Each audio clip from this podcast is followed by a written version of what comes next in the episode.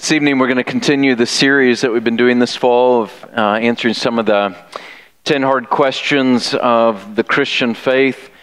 Uh, we've tackled this different ways, different ones of us that are doing it, uh, different uh, topics as we've addressed them. Uh, tonight, less of a sermon, more of kind of a theological talk um, as we think about this together, but want to think about God's sovereignty and our free will or man's free will together. So let me pray for us before we open this complex topic together.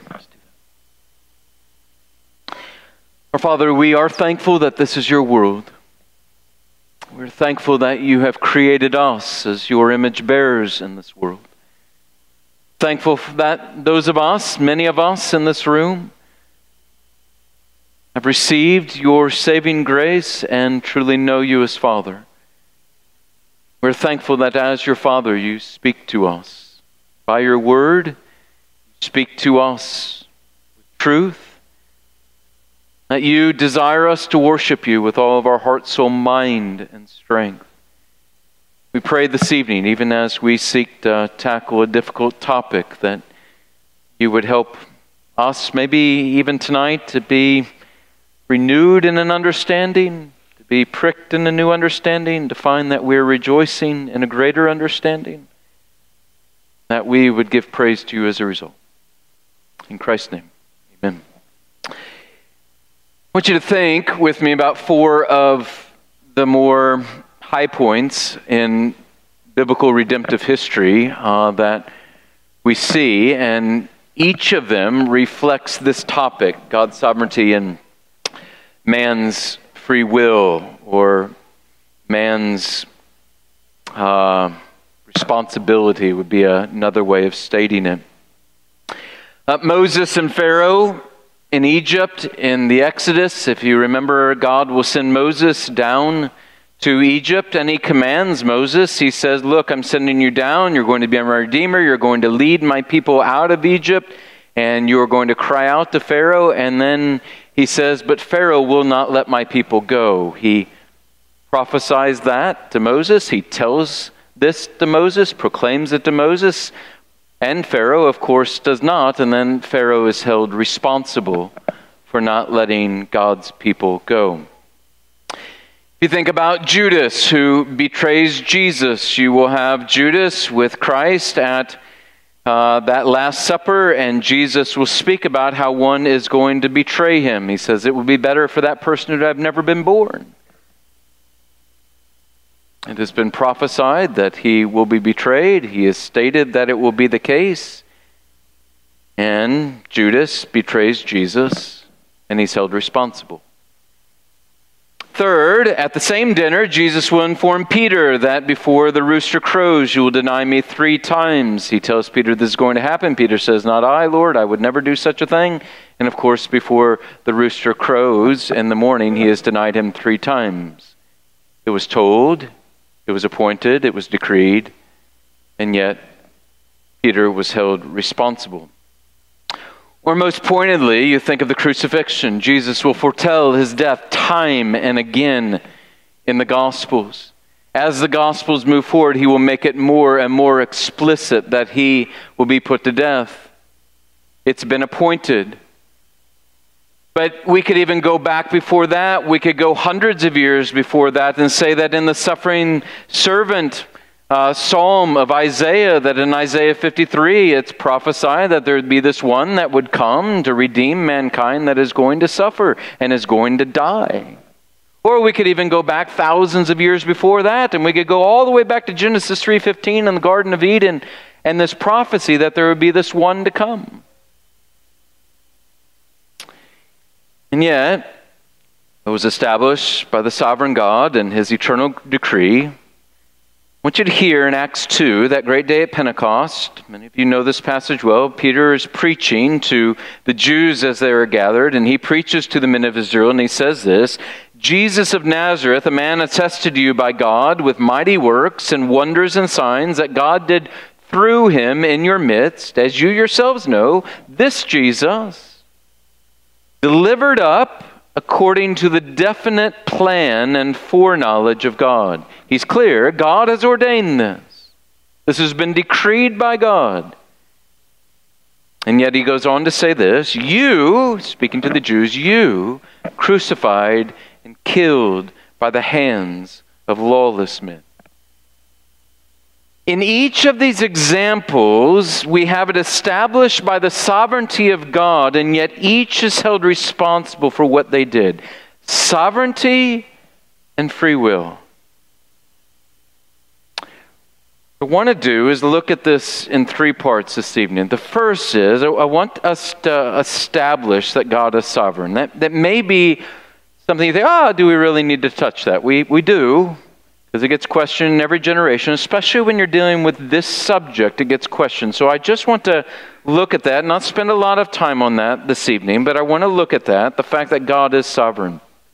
Because the entire Bible points to this truth that God is sovereign. And I want to look at it in two realities, this biblical doctrine tonight.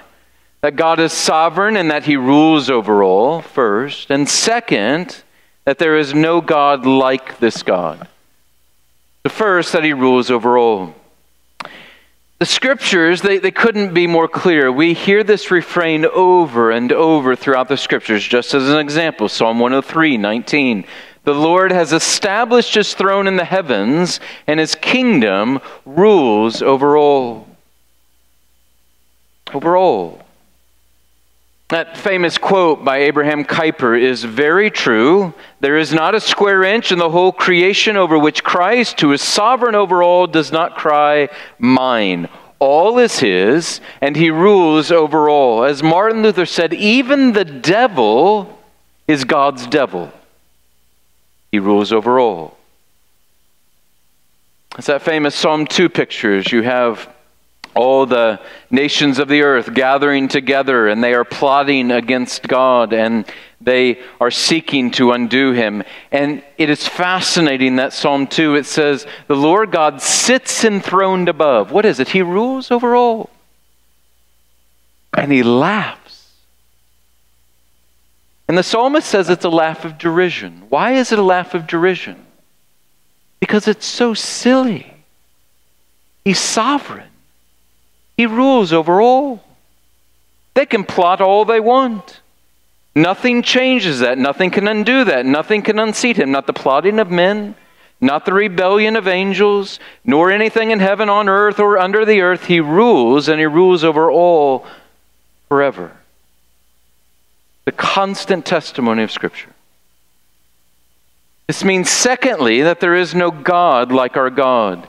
Again, we could look at Scripture after Scripture and see that He creates all, He sustains all, He judges all, He brings all things to their final conclusion, He knows all, He sees all.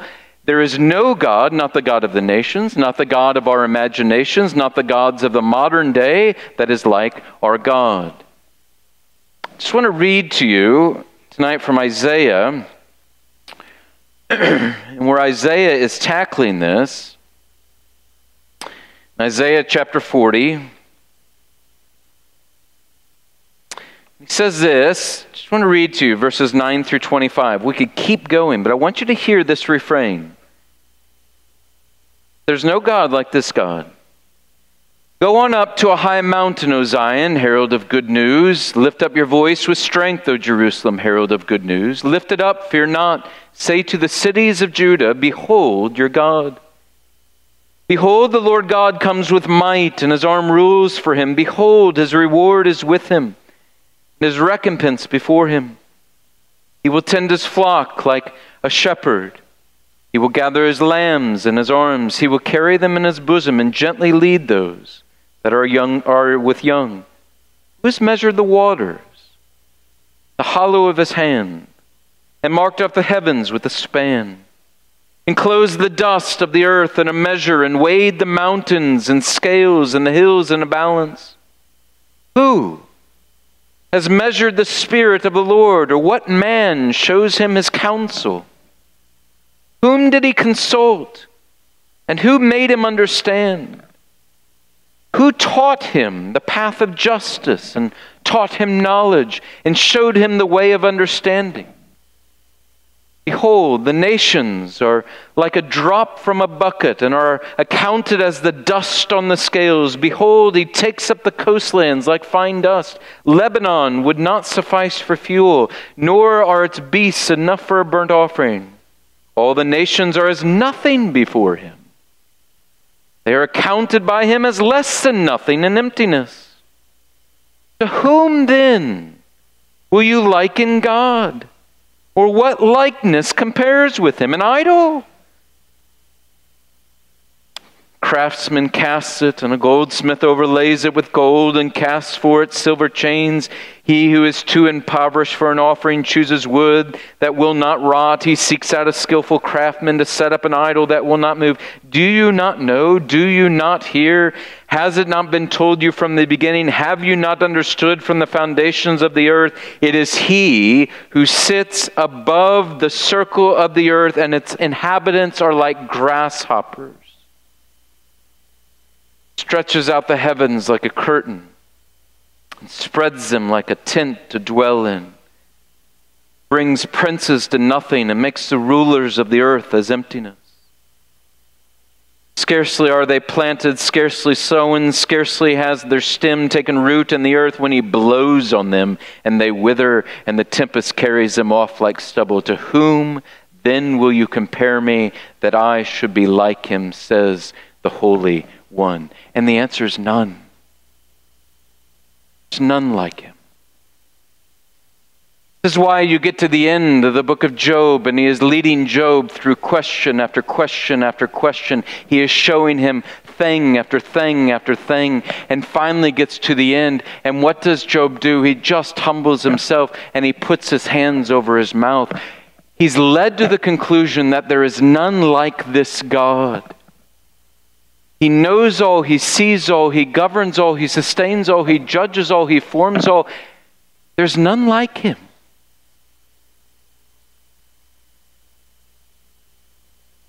God is sovereign and He establishes all.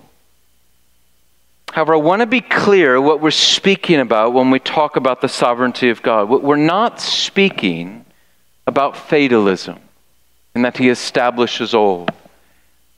Fatalism, as one encyclopedia stated it, said that it asserts an abstract necessity without regard to causal antecedents and thus is diametrically opposed to predestination, which causes and effects, ends and means are determined in relation to one another.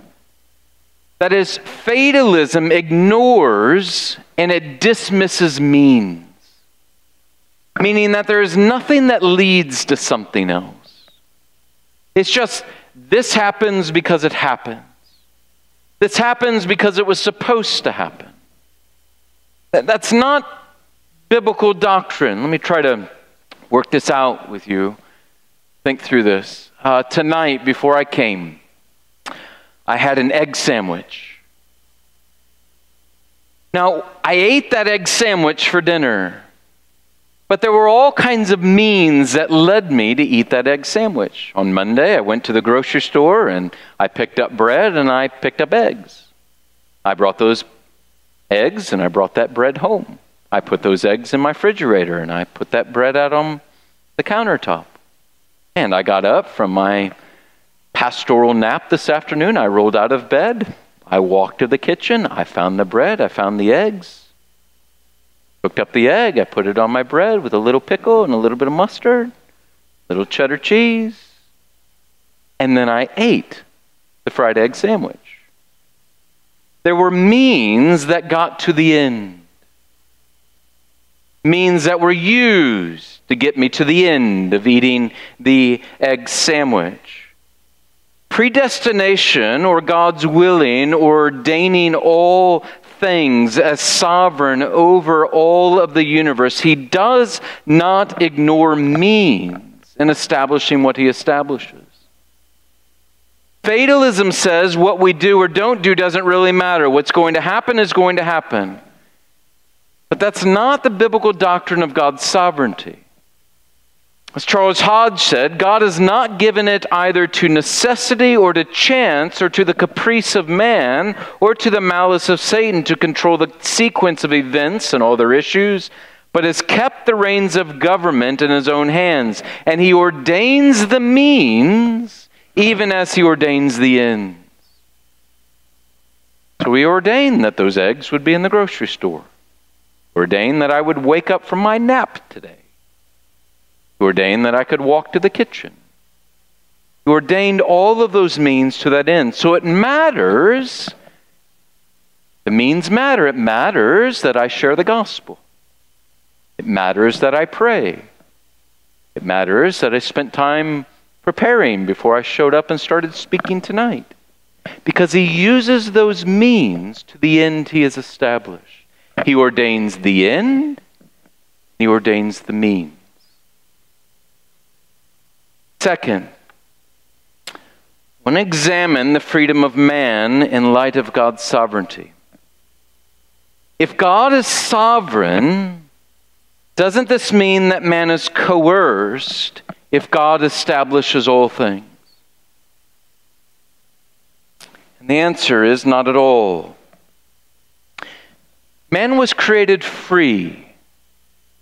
We were created with what I think is a better term free agency. We have free agency. This is part of what it means to be a person, and thus why we're held responsible for our actions. Now, there's mystery here. God ordains all, and yet we're not mere machines. We make choices.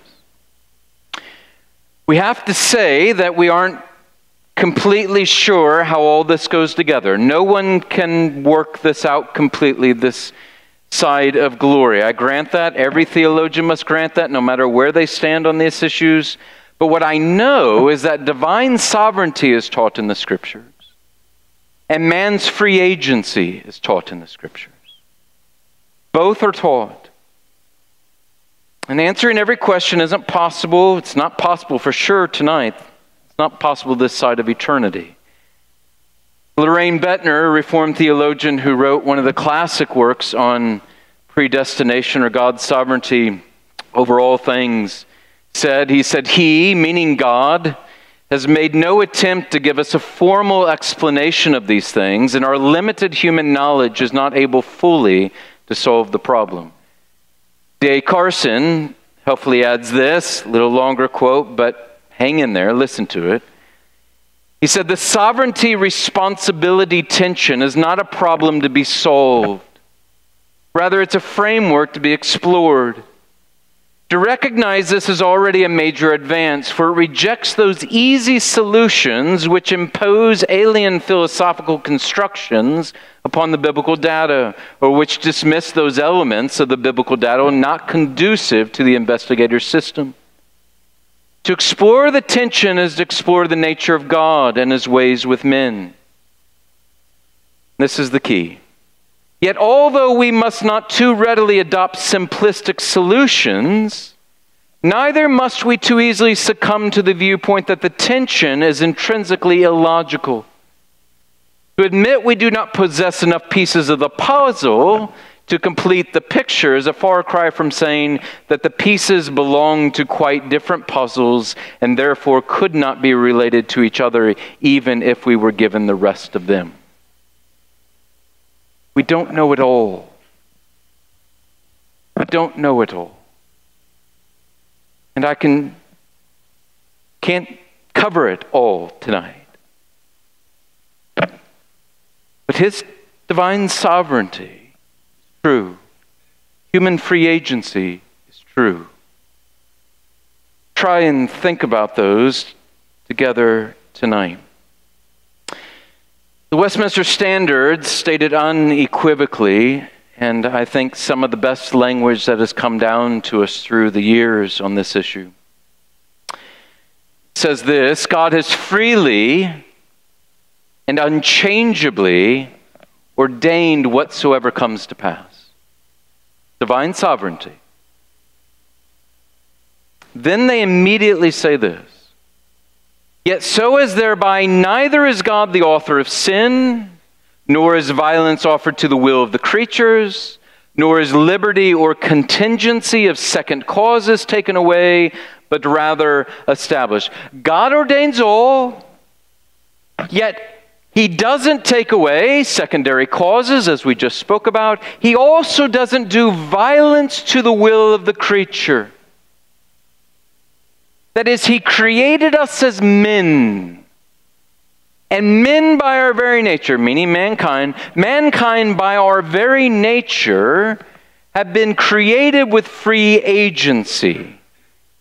We have a sort of liberty. And yet, he exercises his divine sovereignty in a way that does not take away our liberty. It doesn't violate our freedom. We always, always choose what we choose to do. Always. And because we always choose, we are always held responsible for our free choices. We always choose. And I always choose willingly. I make no mistake, it is out of necessity that I choose what I choose, but it's not out of compulsion. There's a big difference.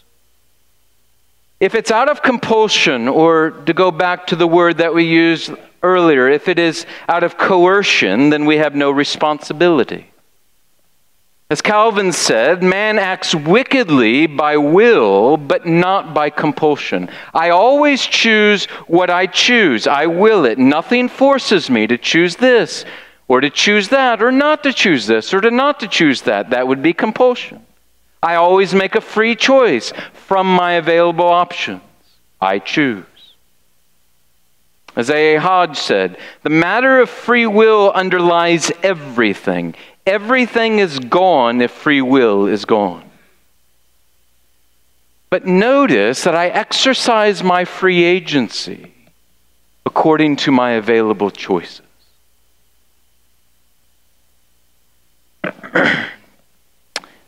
this rubric from the scriptures has been the most helpful thing for me in this regard over the years began with Augustine. Thomas Boston, a Puritan, will, will uh, tweak it a little bit and will make it more popular, but it's what we call the fourfold state of man.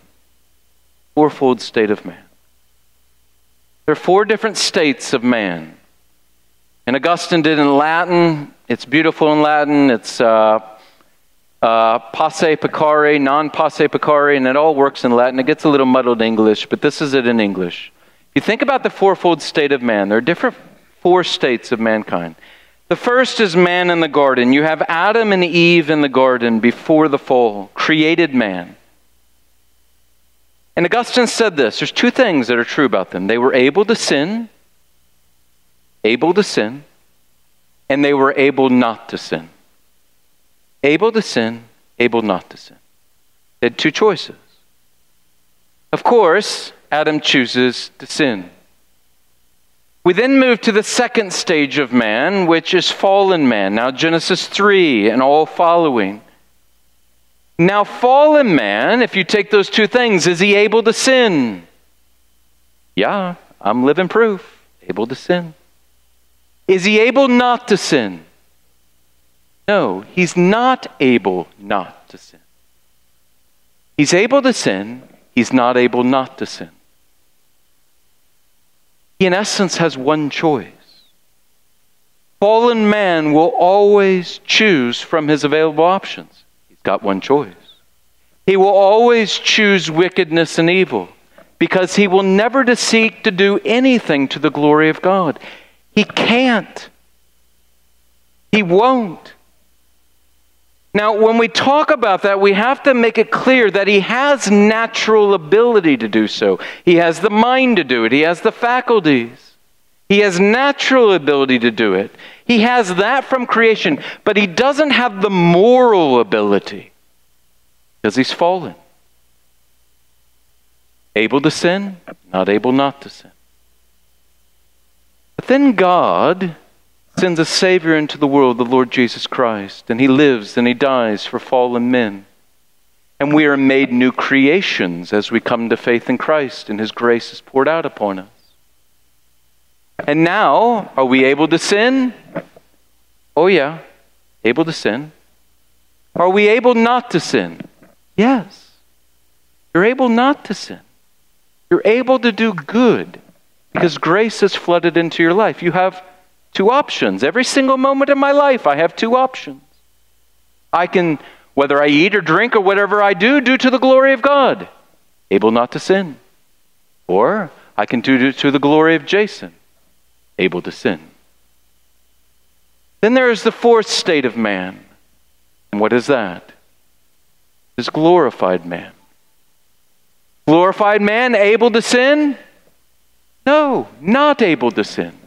And this is where it gets messed up in English, doesn't quite work, but something like not not not able not to sin, I don't know. However you say that. But has one available option for all of eternity. Not able to sin.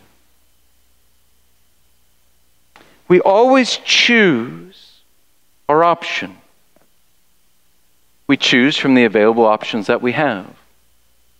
And we always choose what most delights us. Jonathan Edwards used to say it this way he would say, You and I always choose what we find the most lovely and will give us the least amount of pain. And if you think through your life, that's the case. You always choose this because this thing is more beautiful to you, more lovely to you, and it promises the least amount of pain.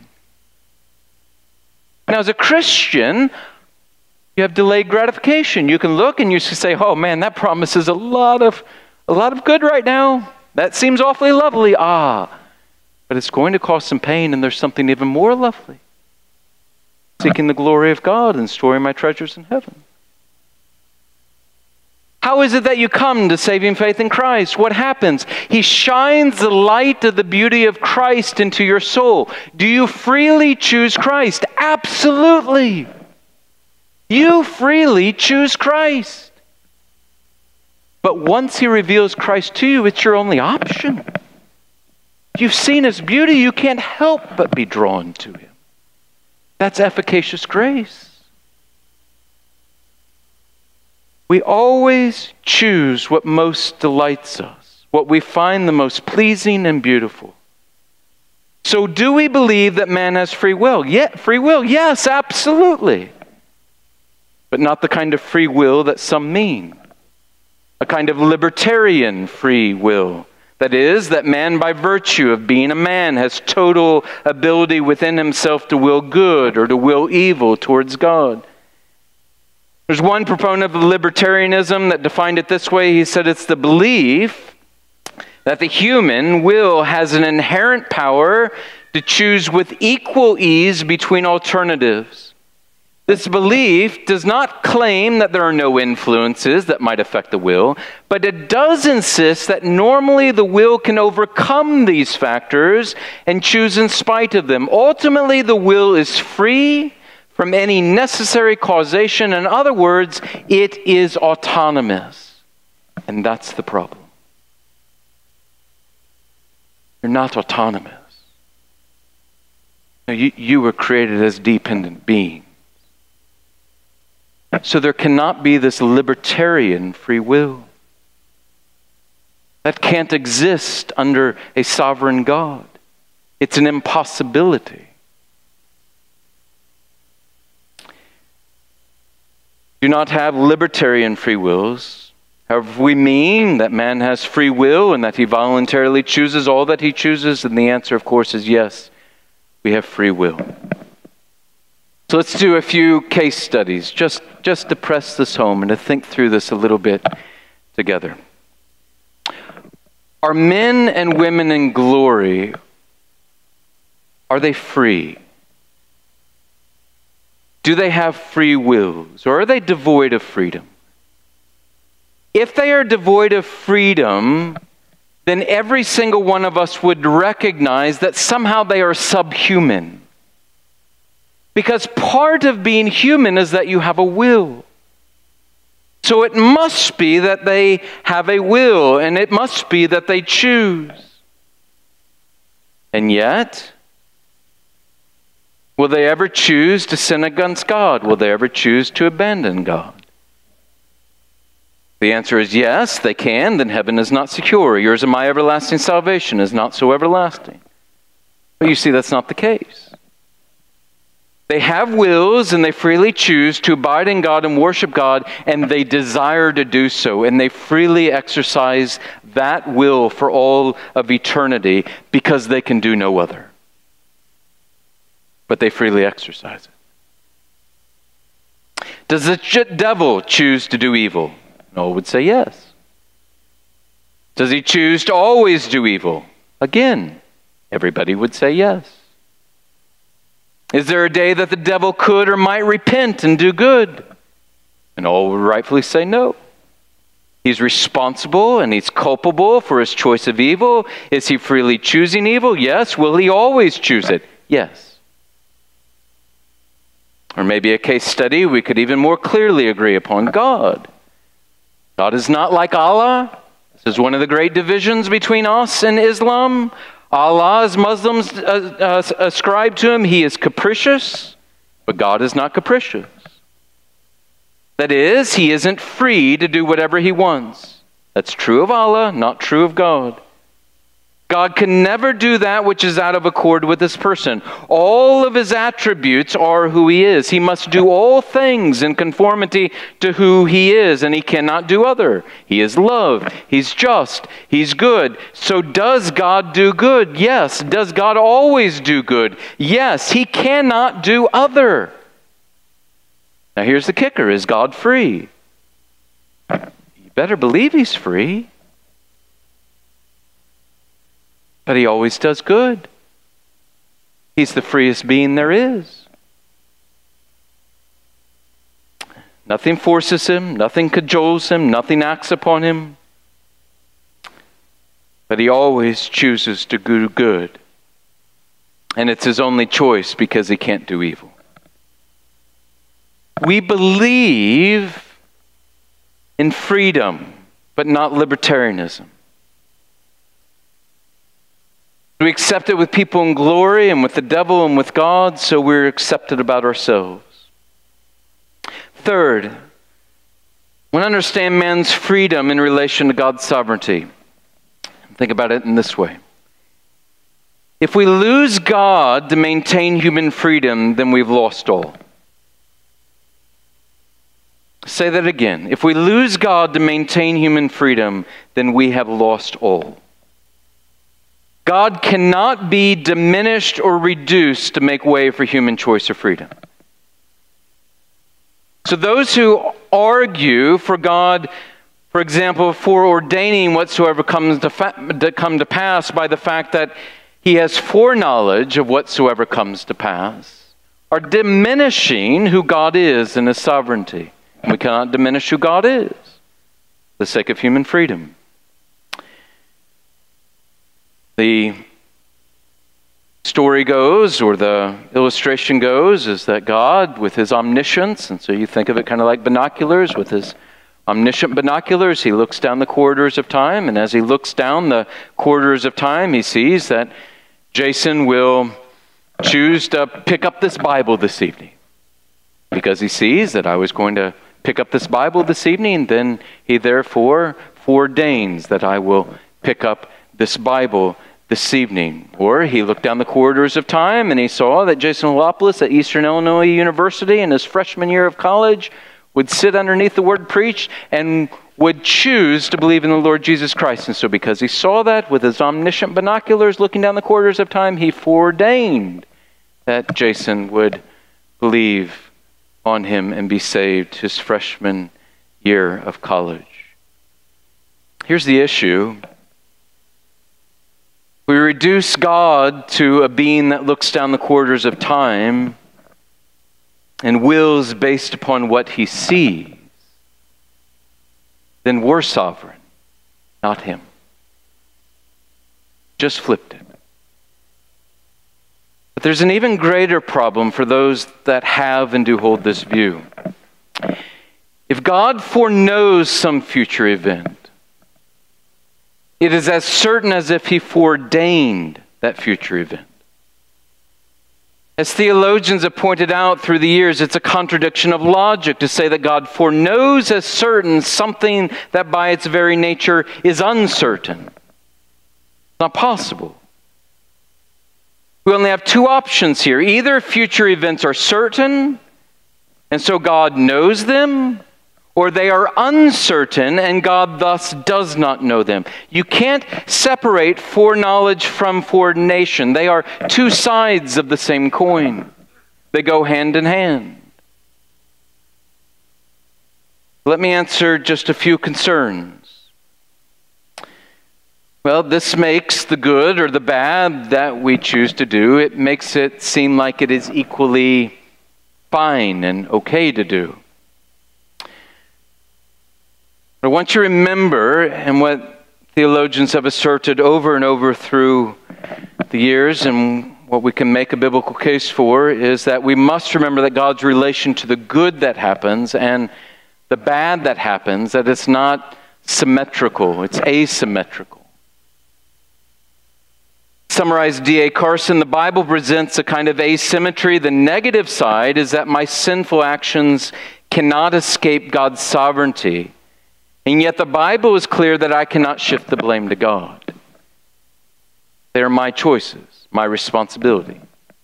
However, on the positive side, whatever good I do, I must recognize that this choice to do good is only by God's grace.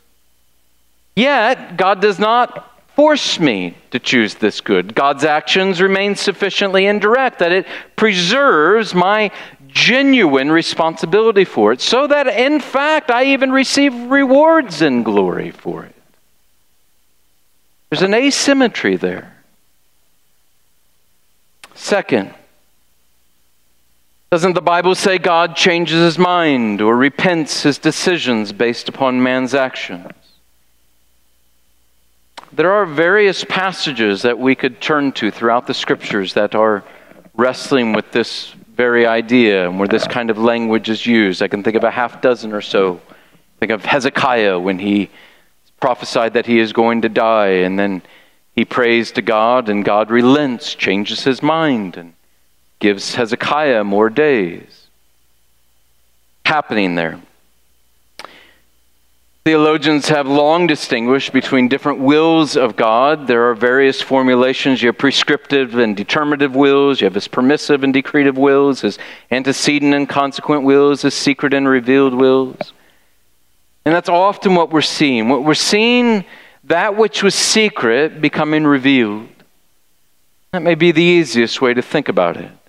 Or at the very least, there is what we would call his affective will and his efficacious will. His affective will is his disposition. That is what he desires overall. And everybody has to make this distinction, no matter where you fall on the plane of God's sovereignty and man's free agency or free will. Because, for example, 2 Peter 3 9, Peter says, God is not willing that any should perish but you see, if that is his efficacious will, we have a problem with understanding that passage because if it is his efficacious will, then every single person on the face of the earth has to be saved. There can't be any that perish. No, there are two different wills that are revealed in respect there. That is his affective will, that is his disposition. His affective will is that none should perish. He doesn't so much change his mind.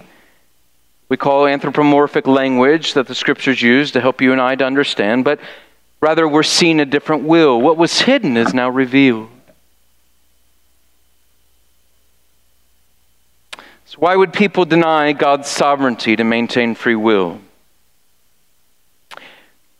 I think for two reasons, primarily. One, we want to know that what we do in this world matters. And if you have a view that God is sovereign and predestines all things, predetermines all things, there is an argument that is made that, oh, that, that, that makes us robots and it makes what you and I do to. Does it really matter what I do today? Does it really matter what I do tonight or what I do tomorrow or whether I pray, whether I share the gospel, whether I seek my own sanctification? We want to know that what we do in this world matters. I would argue, my friends, that knowing that we serve a sovereign God makes all that we do actually matter. When you know your salvation is all of grace, then all of a sudden you want to do everything in thanksgiving to Him. You want every part of your life to be yielded to Him. You know it's all of grace. And then you come to that realization that He chooses to use you and I in ministering to others and working out His plan of salvation in this world and drawing people to Himself. That what He does by His sovereign power, He gives you and I the privilege of participating in. Actually, courage you and I to be invested in today. I think the second reason is because by nature we desire to be independent. No one wants to be controlled. The quickest way to anger someone in our world is to tell them you must do something. You have a little kid all the time tell an older kid, You're not the boss of me. hear it all the time. But here's the folly of maintaining a libertarian freedom at the cost of God's sovereignty that we actually think we are in better hands depending on ourselves than trusting in God. That's the height of folly. Lastly, doesn't this just make us the fruit of fate or fortune or destiny? No. This is what I especially want you to understand. This is so drastically different from having an understanding of fate or destiny or chance or karma or whatever it may be. Because the God who preordains all things, who destines all things, that God is a personal being. He's a person. And this personal being is behind all that occurs. He doesn't rule over all things unconsciously. That, that's the point of Psalm 121 that we have a God that doesn't slumber or sleep. He never does anything unconsciously. Things don't just happen, He consciously wills them to happen. And He does so as a personal being, always seeking His glory, the good of His people. Always. One old theologian said it is the difference between the remark of the Stoic Marcus Aurelius, who said, If the gods care not for me or my children, there is reason for it. Passionate cry of Job, Though he slay me, yet I will trust in him. He's a personal being. Just going to close by reading this story from B.B. Warfield. It thought was beautiful this week reading it. So I'm going to read it to you just to close. There's a story of a little Dutch boy which embodies very fairly the difference between God and fate. This little boy's home was on a dike in Holland near a grand windmill whose long arms swept so close to the ground as to endanger those who carelessly strayed under them. He was very fond of playing precisely under this mill. His anxious parents had forbidden him to go near it.